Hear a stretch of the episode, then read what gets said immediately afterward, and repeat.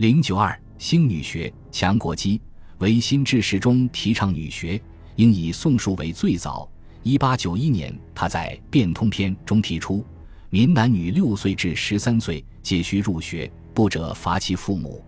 以后，郑观应、陈炽等进步思想家都发表过不少兴办女学的言论。维新运动兴起后，资产阶级维新派从强国保种。培养有知识的妇女人才的思想出发，大力倡导女子教育。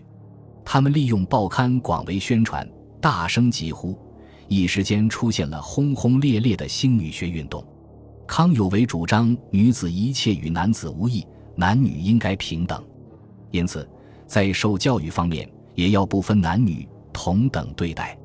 从小学、中学、大学，人人自幼而学，人人皆学至二十岁。在学成之后，可以为官为师，但问才能，不问男女，不应有其他限制。甚至担任大学教师，都应同等待遇。大学之师，不论男女，则其专学精深奥妙，实验有的者为之。在中国长期没有女子教育的历史条件下，康有为提倡男女平等接受教育，在当时具有重大的革新意义。梁启超也是新女学的积极倡导者，在他看来。女学不兴是国家积弱的根源，而治男而愚妇又是男女不平等的根源。因此，兴女学让女子受教育，不仅是保国保种保教的前提和强国的基础，而且也是解决男女不平等的重要途径。此外，兴女学的重要性表现在经济上，可以使妇女自立，可以解决中国优贫的问题；表现在教育方面，可以很好的对后代进行早期教育。提高民族整体素质，表现在人才方面，可以挖掘妇女的智慧。假若能使女子从事于学，必有男子所不能穷之理，而妇人穷之；男子所不能创之法，而妇人创之。显然，梁启超明确地把兴女学与救亡图存问题联系到一起了。总之，上可相夫，下可教子，近可宜家，远可保种。培养具有广博的近代知识和自立处事能力、能持家能教子的贤妻良母型的女子，这是梁启超兴女学的目标所在。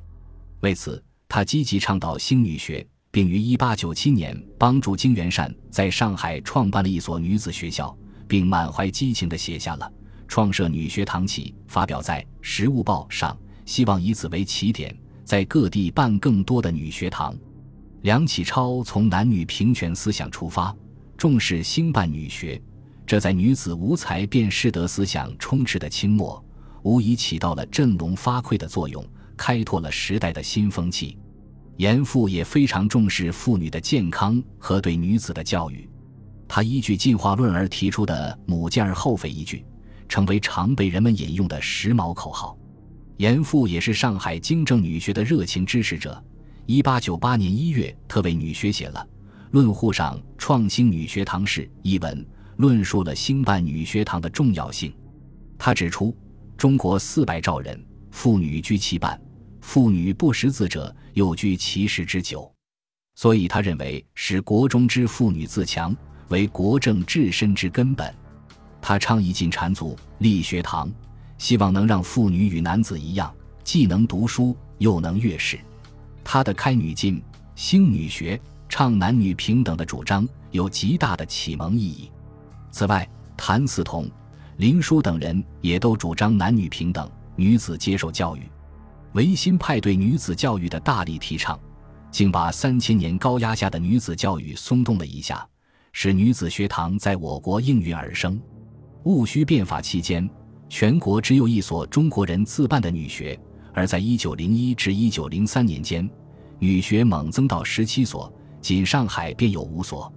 面对民间女学薄兴的局面，一些本来反对兴办女学的人，也被这股女学风潮不自觉地卷了进去，说明新女学运动已产生了相当程度的影响。总之，戊戌时期以兴女学、不缠足为主要内容的妇女解放运动，还仅仅是个开头，尚处于启蒙阶段。这表现为运动的倡导者几个男性通人主动的去解放妇女，尚未达到妇女自己起来求得自身解放的阶段。但这种努力毕竟冲破了几千年来在妇女问题上束缚人们头脑的羁绊，在禁锢妇女的牢笼上打开了一个缺口。本集播放完毕，感谢您的收听，喜欢请订阅加关注，主页有更多精彩内容。